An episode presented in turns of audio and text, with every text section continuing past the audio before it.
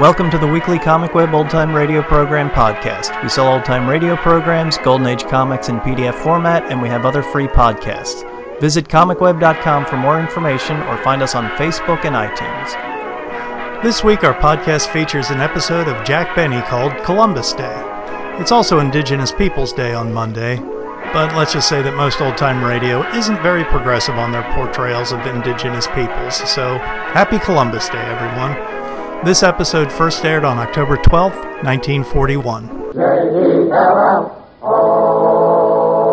The Jello program brought to you by Jello and Jello Puddings, coming to you from New York City, starring Jack Benny, with Mary Livingstone, Phil Harris, Dennis Day, and yours truly, Don Wilson.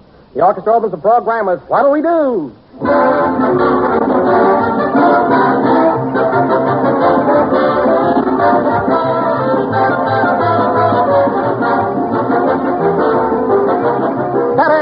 And better. Yes, sir. Jello's been getting better and better all the time, year after year. And now Jello comes forward with its most revolutionary improvement of all, locked in flavor. A new exclusive process for bringing you every last luscious bit of Jello's glorious goodness. Up until now, gelatin desserts constantly faded in flavor while waiting to be used. But today, Jello's rich, mouth-watering flavor is locked in. And no matter how long your package of Jello takes to reach you, time just can't steal away its flavor. Prove it for yourself. Open a package of Jello. There's no heavy, fruity aroma, no sign of escaping flavor. But the instant you dissolve Jello, what a rush of rich, marvelous flavor comes pouring out, and my, how you enjoy it. Try Jello tomorrow. Feast your eyes on its bright, scintillating colors. Thrill to Jello's full, never-fading, locked-in flavor. You'll say Jello really is different. Because the flavor never goes away. We put it in, and it's there to stay.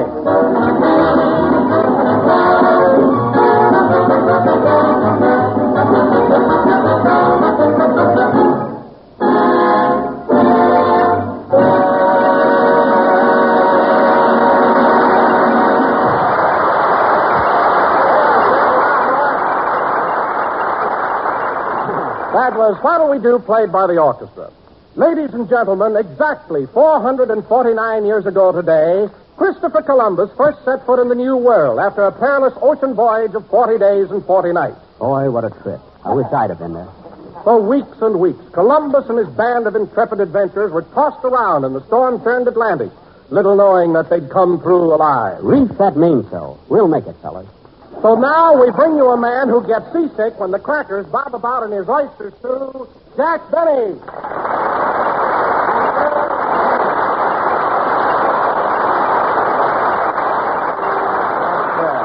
Thank you, thank you. Hello again. This is Jack Benny talking. And Don, that was a very funny introduction you thought of. You sure love to kid your old boss, don't you? Yes, I do, Jack, and you're my idea of a real sport. Well, I make those cracks about you because you're so big, you're broad-minded. You're the kind of a guy that can take it. a good old Donsey. By the way, I believe you were born in Denver, Colorado, weren't you, Don? Why, yes, Jack. In fact, I spend my summers there. Your summers, eh? Uh-huh. Well, unless you keep a civil tongue in your big fat head, snow will be hitting you in the face. but after all, we've been together too long to quibble over fights. Incidentally, um, have you heard any? Um... Oh, hello, Mary. Hello, Jack. How are you? Fine, thanks. Now, are you kidding? Don, have you um, have you ha- heard any reports on our opening program last Sunday? You know, comments, reactions, and so forth. Why, yes, Jack. Some people seem to like it very, very much. Uh huh. Some people thought it was fairly good, Uh huh. and some people. Well, yes, sir. well, Don, I thought the press was exceptionally nice this year. For instance, uh, PM gave us a lovely notice. In fact, you could almost call it a written.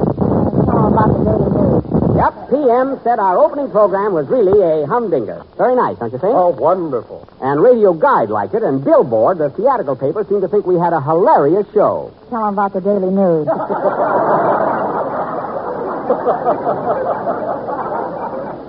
Mary, it just so happens that Ben Gross, radio editor of the news, didn't like the program, and he's entitled to his opinion. I have no hard feelings toward Ben. you haven't, eh? No. Then why did you try to get Errol Flynn to beat him up?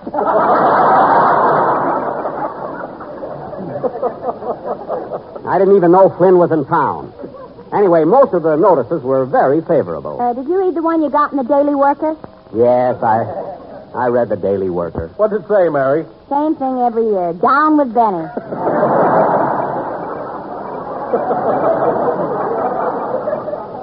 Yeah, but you talk about write-ups. Get a load of this rave in the Waukegan News Sun. Benny wows him again. Here, Mary, read it yourself. Okay. Well, naturally, Jack, your hometown paper would be 100% in your favor. I don't know about that. They're pretty critical, you know. Say, Jack. What? Look at this news item on the other side of your write-up. Where? I didn't see it. It says, uh, Boo Boo Benny, cousin of Waukegan's own Jack Benny, was picked up again last night for tossing his body too far away from the curb.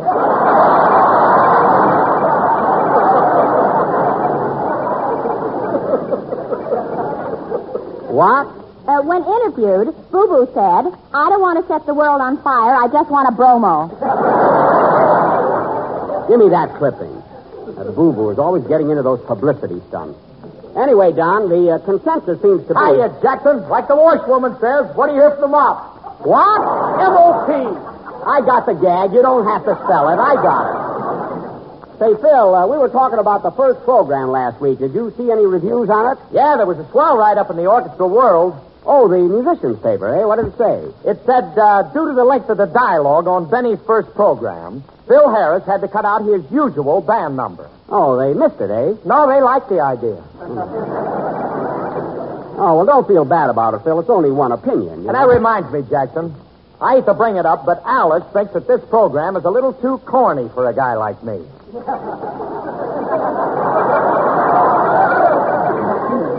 What? He feels that I ought to be on a high classer show.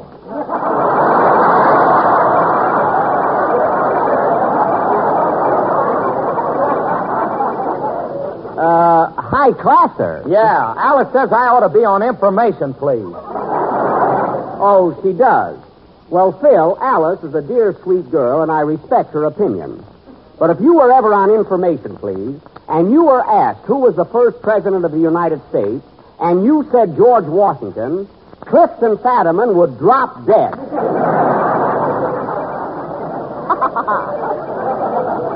and I might also add that at present Mr. Fadiman is in perfect health. Luca wants to be on information, please. Why, Phil, even Jack would be afraid to go on that program. Absolutely. And he has a remarkable memory, Certainly. I read something, I never forget it. especially that write-up in the Daily News. Quiet, will you? You're going to keep talking about. Oh, hello, Dennis. Hello, Mr. Benny. How are you? Fine, fine, thanks. Say, Mr. Benny, did you see the write-up your opening program got in the Brooklyn Eagle? The Brooklyn Eagle? No, what did it say? It said what happened to you and the Dodgers shouldn't happen to a dog.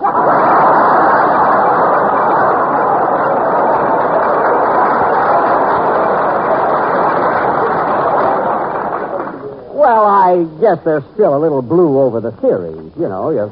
Anyway, Dennis, I heard a lot of nice things about your song last week, so now that you're here, let's have another one. Okay, I'm going to sing a very popular number called Time Was. Good, good. And this being Columbus Day, I dedicate it to my new girl I met last night. What's the connection? I picked her up at Columbus Circle.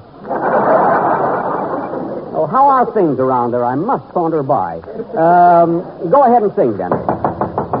Hold it. Come in. Mr. Benny, Yes. may I congratulate you on this, the, your opening broadcast of the new season.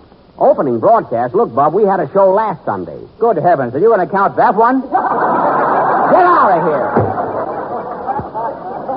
What a guy. His head looks like the ball Mickey Owen dropped. Go ahead, then.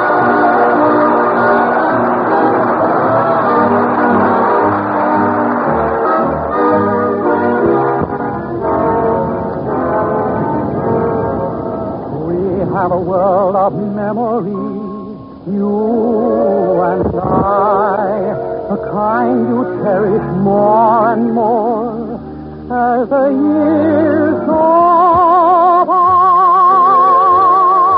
Time when we had fun on the schoolyard swing, when we exchanged graduation one lovely yesterday. Time was when we wrote love letters in our coffee and dreaming the time away. Picnics and hay rides and midwinter sleigh rides and never apart. Hikes in the country and there's more than one tree on which I've a place in your heart.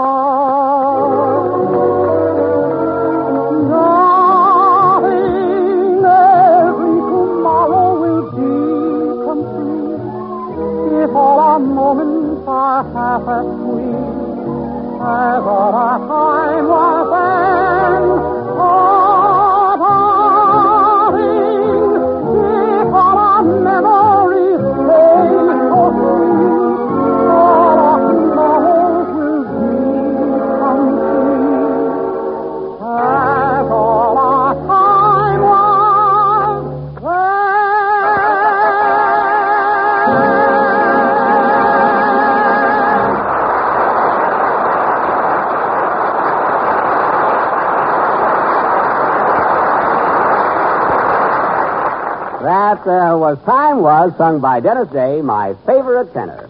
And now, ladies and gentlemen. Hey. Mr. Benny, What is it, Dennis? you know, I saw Charlie's aunt this summer, and somebody just told me that pretty lady in it was you. Oh, well, i- it was me. It was me. It was my character in the picture. And now, ladies and gentlemen. Holy smoke, you know, I thought it was a real girl. No, no, no, Dennis. It was me. and, um. And now, ladies and gentlemen. I sent you a love letter. Forget about it.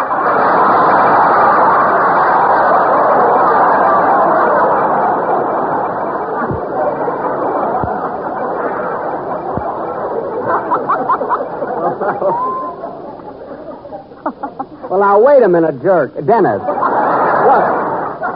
Dennis, the fact. Look at the fact that I was wearing a dress shouldn't have fooled you that much. After all, a woman doesn't walk like me. Very few men walk like you.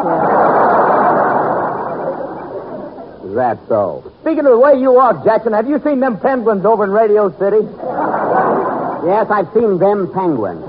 Me wants to be on information, please. All right, then. Jefferson was the first president. Oh, for Pete's sake, Phil, Washington was the first president. I merely said if you knew that, Fadiman couldn't stand the shock. All right, Don. Fadiman couldn't stand the shock. Oh, Jack, it's so obvious. Don, I know what's clever. Now go ahead. Fadiman. Oh, if I'd have only saved my money. Don! Fadiman. Oh, very well. An important message. Ladies, whether your husband is a fatter man or a thinner man, he will always enjoy a dish of jello. There you are, see? Jello, America's favorite gelatin dessert, is not only economical and easy to make, but it has that new locked-in flavor. Locked in. By means of a new exclusive process, all of Jello's full original goodness is now locked in for keeps. Is that what makes the taste so good? So remember, folks, the flavor never goes away. We put, Put it in, and it's there to stay. And poetry, too. Very good, Don. Very good. Very good. You see, I was right. It's not corny at all. It's terrific. And now, ladies and gentlemen. Hey, Mr. Benny, in that fan letter I sent you, I enclosed 25 cents for a photo. uh, later, kid, not now. Well, gee whiz. I haven't got one in a bathing suit. Now leave me alone. How he can do any good at Columbus Circle, I don't know.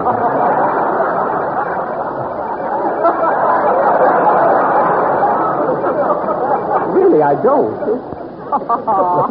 and now, and now, folks, I um, we're having fun tonight. Huh? Now, folks, I uh, I'd like to announce that beginning next Sunday, October 19th, our broadcast will come to you from Hollywood, California, as we're returning home. Well, we sure had fun in New York, didn't we, fellas? huh? Yes, it's been grand, Jack. The little woman and I saw nearly every show in town. I saw three swell ones. Panama Hattie and Claudia and the Wookey. Wait a minute. What about the one I took you to? Oh, yes. Arsenic took me to see Old Lace. Look, Mary, you don't have to be so bitter. Those were the best seats I could get. Oh, stop, will you? I'm not kidding. I got them from the producers of the show, Lindsay and Crouse. They had dinner at my house one night. Well, they're even with you now. Oh, for heaven, don't be silly. Oh. What if we what what if we were sitting up high? Who could see you? You were wearing a veil. Veil, nothing. I got caught. I got caught in some cobweb. You got caught in that gag too, right in the middle. You know, if you read that gag right, it's a good laugh, really it is. huh? What? it's only our second show, you know. Uh, well, anyway, Mary, next time, next time you can go alone. Say, Jackson. What? Alice and I saw Lady in the Dark the other night, and we thought it was great. Oh, did you like it? Yeah, she explained the whole plot to me.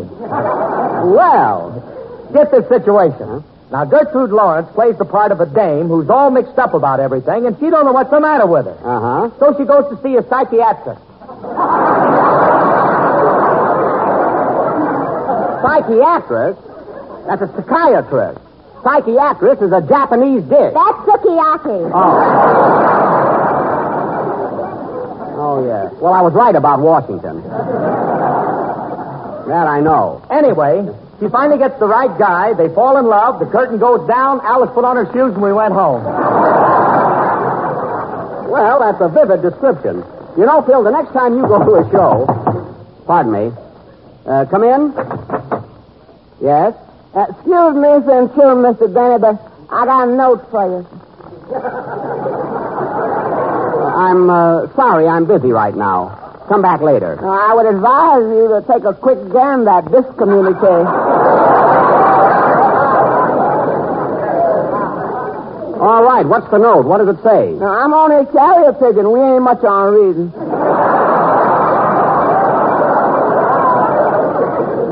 Oh. Okay, let's have it. Uh, who's it from, Jack? Who do you think it's from? Rochester. Listen to this. Dear boy, please give bearer Mr. Columbus Smith. Columbus? Yes, that's me. Oh. Happy anniversary.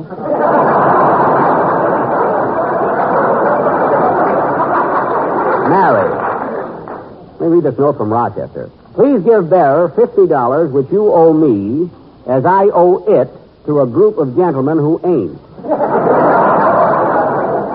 And I'm being sorely pressed for payment. Well, of all the nerve. I don't care if he is pressed. Mr. Bennett, if you don't come through, that bar's going to be cleaned and fresh. Oh, oh, well, look, Columbus, you tell Rochester I'll call him when I get home tonight. Uh, what's his number? Monument to 1700. Uh, monument, eh? Yeah, and do call lest one be erected to his memory.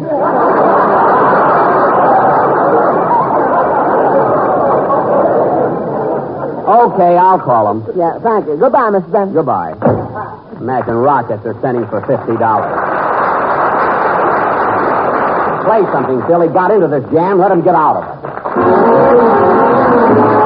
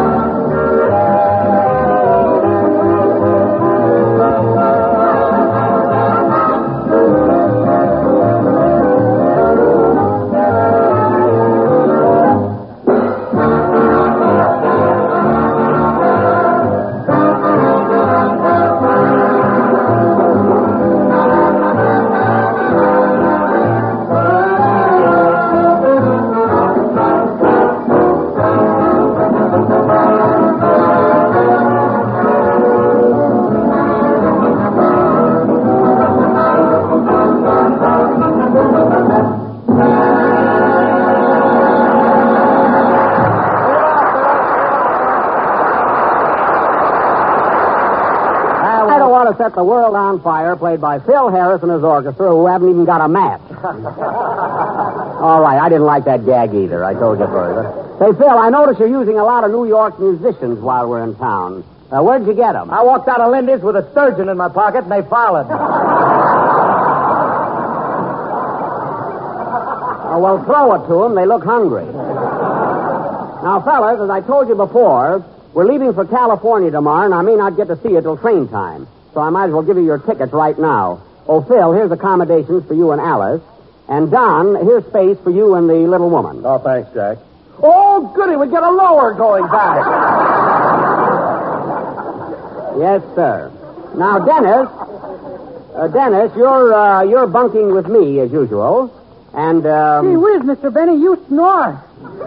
all right, I snore. It's only for three nights. You're young yet.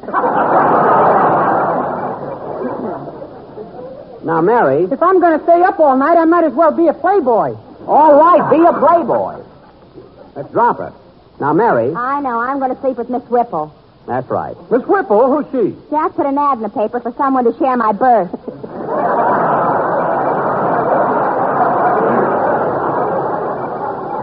Never mind. I meet more darn people that way.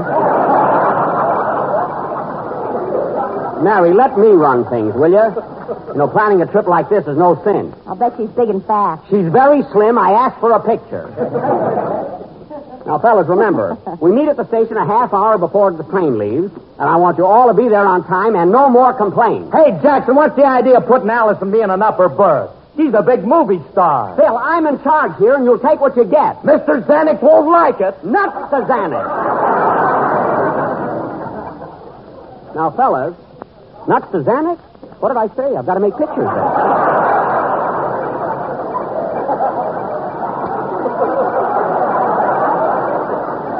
I've got three more pictures to make there. What am I doing?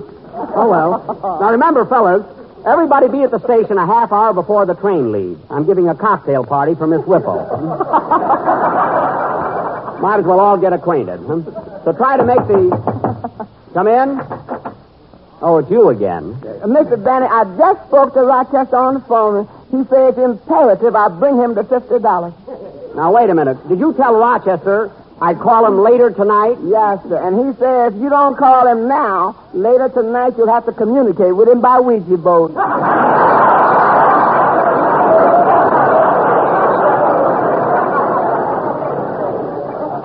Oh, he's making a mountain out of nothing. Rochester must think money grows on bushes. Well, you owe it to him, don't you? Mary, if you're referring to that bet I made on the Louis Nova fight, I have never conceded that Nova was knocked out. Well, Jack Rochester would never have sent the note unless it was important. Now, I think you ought to call him. Oh, all right. Mary, get me his hotel, will you? Monument 2, 1700. Okay. And you've certainly gone to a lot of trouble here, Columbus. Are you a good friend of Rochester's? No, sir. I'm just a member of the syndicate which threw that fatal seven. Oh, I, I see. Uh, goodbye, Miss Benny. Goodbye. Guess I'd have left Rochester home where he Here's your belongs. number, Jack. Thanks. Hello? Good evening, Theresa Hotel. I'd like to talk to Rochester Van Jones. This is Mr. Benny calling. Oh, hello, Mr. Benny. Are you going to pay him that 50? What? What business is it of yours? We're stepping out tonight, and I had hoped for a bottle and a bird. I can't help that. Now, operator, will you please ring Rochester's room? Uh, yes, sir. Oh, by the way, Mr. Benny, has Rochester got a girlfriend in California? Oh, for he- yes, yeah, he got four or five girls there. Is it four or five? What's the difference? I'm going to carve him up and pass him around. Operator, will you please get Rochester? I want to talk to him. Uh, yes, sir. I'll ring his suite. Imagine living in a suite yet. Call from Mr. Van Jones. Here I am, sweet potato. Don't sweet potato me, short, dark, and gonna be shorter.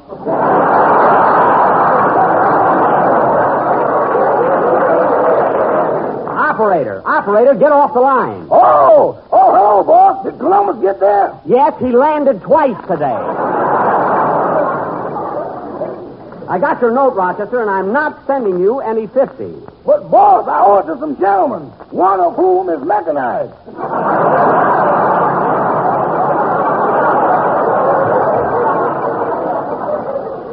I don't care what he is. And another thing, Rochester, why is it you have a great big suite here in New York while I live in one room? Well, I'm in so much trouble I got to pace up and down. Oh, you do? Yeah. You better get a racetrack, son, because I'm going to run you. Operator, will you please stop cutting in? Now, Rochester, you promised me you wouldn't shoot dice while we were here in New York, and yet you lost $50. Explain that. Well, boss, it just happened that I was down on one knee tying my shoe. Uh huh. And several of my lodge members got down on their knees to see what I was doing. Uh huh. And while we were all in that position, Ivory reared its ugly head.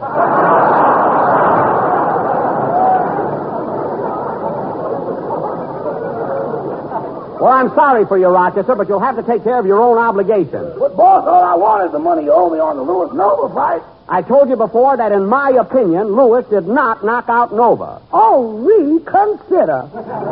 Operator, please. Now, Rochester, I don't want to discuss this any further. The fight is over, so forget it. Wait a minute, boss. There's a gentleman here that's very much interested in me collecting that 50. Would you mind talking to him? Oh, all right. Put him on. Hello, Mr. Benny.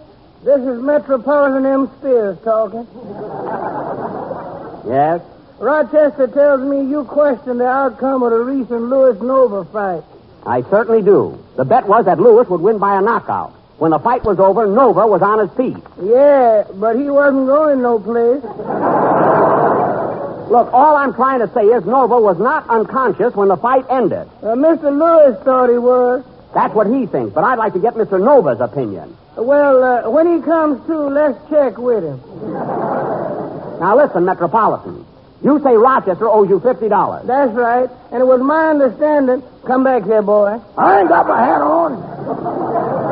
Well, look, Metro, I'll tell you what I'll do. I'll send you a check for Rochester's debt as soon as I am definitely convinced as to the result of the fight. Uh, thank you very much. That's okay. I'd like awfully well to get it before inflation sets in. You'll get it. Now put Rochester on the phone. Yes, sir. Oh, Rochester, Mr. Bennett's going to take care of that 50. You want to make it a hundred or nothing? Rochester! Now listen, Rochester, we're leaving for California tomorrow, and you haven't even started to pack my trunk yet. So you better meet me bright and early. Well, what time does the train leave, boss? You ain't going to be on. Operator. Now, Rochester, I want you to stop at the tailor's and pick up my shirt. You said you wanted to marry me, oh. and you got five gals in California. They're just bridesmaids, honey. Rochester, pay attention. Now stop at the tailor and tell him that all my cleaning must be ready by noon. And see that you don't miss the train. And here's another thing. The next time you're in New York and you bend over to tie your shoe, you better have something to back it up with. Because I'm getting sick and tired. Be sure to go out into an orchard and eat cherries right off the tree. Remember how good they tasted, what a grand, tantalizing flavor they had? Well, you'll remember all over again, friends, the moment you taste red cherry mold. A luscious blend of rich crimson cherries and cherry jello. It's one of Jack Benny's own favorite treats and one of the easiest desserts to make you ever saw. Simply dissolve one package of jello, imitation cherry flavor, in hot water as you usually do. Chill it until slightly thickened and fold in two cups of the cherries themselves.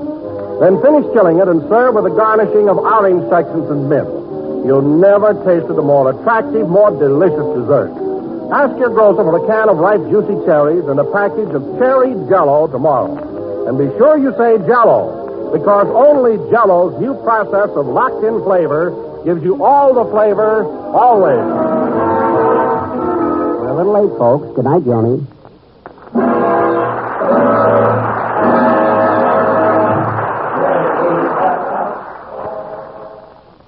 Friends, every time you say Jello to your grocer, say Jello puddings too. Try Jello vanilla pudding. Here's vanilla pudding with that real old-fashioned flavor, a smooth, rich pudding that's gloriously creamy, and not only grand as a pudding, but ideal for making cream pies, tarts, and cakes with cream fillings. Not even Grandma could make a pudding that tastes more homemade. And your first creamy spoonful of this swell dessert will win you at once with its delicate, mellow goodness. So tomorrow, when you order Jello, ask for Jello puddings chocolate, vanilla, and butterscotch. This is the National Broadcasting Company. KFI, Los Angeles. The Jack Benny Show is the king of old time radio.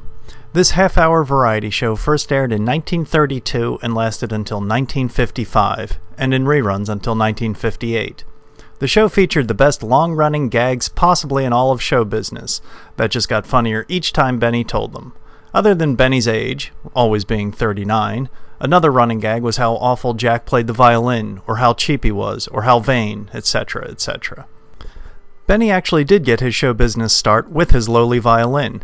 He traveled as part of vaudeville shows doing small towns, but he told no jokes, just played music. He enlisted during World War I. He did a gig with a violin to entertain at a function and completely bombed, so he put the violin away and started telling jokes. This lasted until 1974, and that was the start of the violin bit on his show.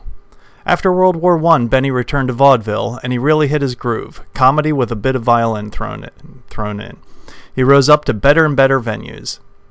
Jack saw radio as being the next big thing, and he left his fairly lucrative vaudeville act when NBC and Canada Dry offered him a show in 1932. The show moved to CBS, back to NBC, and found its time slot at 7 p.m. Sunday nights in 1934, and there it lasted for over 20 years. The basic format of the show was pretty simple. Jack Benny would be the host, tell some jokes, introduce some musical acts, have a comedy sketch, more music, and a dramatic reading involving a few cast members. He would introduce different characters to either help deliver his punchlines or as actors in the dramatic plays. The dramatic reading would either be a really dramatic piece, horribly butchered for comedy, or just a comedy st- sketch. The Jack Benny show featured a great range of side characters, all playing off of Jack and each other. Benny's wife, Sadie Marks, played the role of Mary Livingstone on the show. The African American comic, Eddie Anderson, played the character Rochester. Originally, Rochester was supposed to be a one shot appearance, but he worked so well and the audience just loved him, he became a regular. Many others came in and out during the show's long run.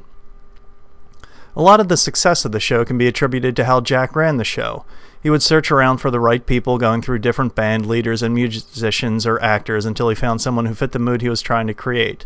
Then he would let them develop their own time and own their own time. He would often play the straight man to let others get the big laughs or become a peripheral character to share the spotlight. He would let others have a great running gag or tagline. He gave his writers and, and cast good salaries and often did charity performances. And he was vain, yet somehow in a self deprecating manner. He seemed to know that it was all a joke, but that the audience was in on the joke. The show gets better the more you listen to it. Jack Benny was the master of comedic timing and the running gag. Each time he pokes fun at how cheap he is, it just gets funnier, and you know it's coming, and you wait for it, wait for it, and then each time Benny delivers. Thanks for listening, and we'll catch you next week.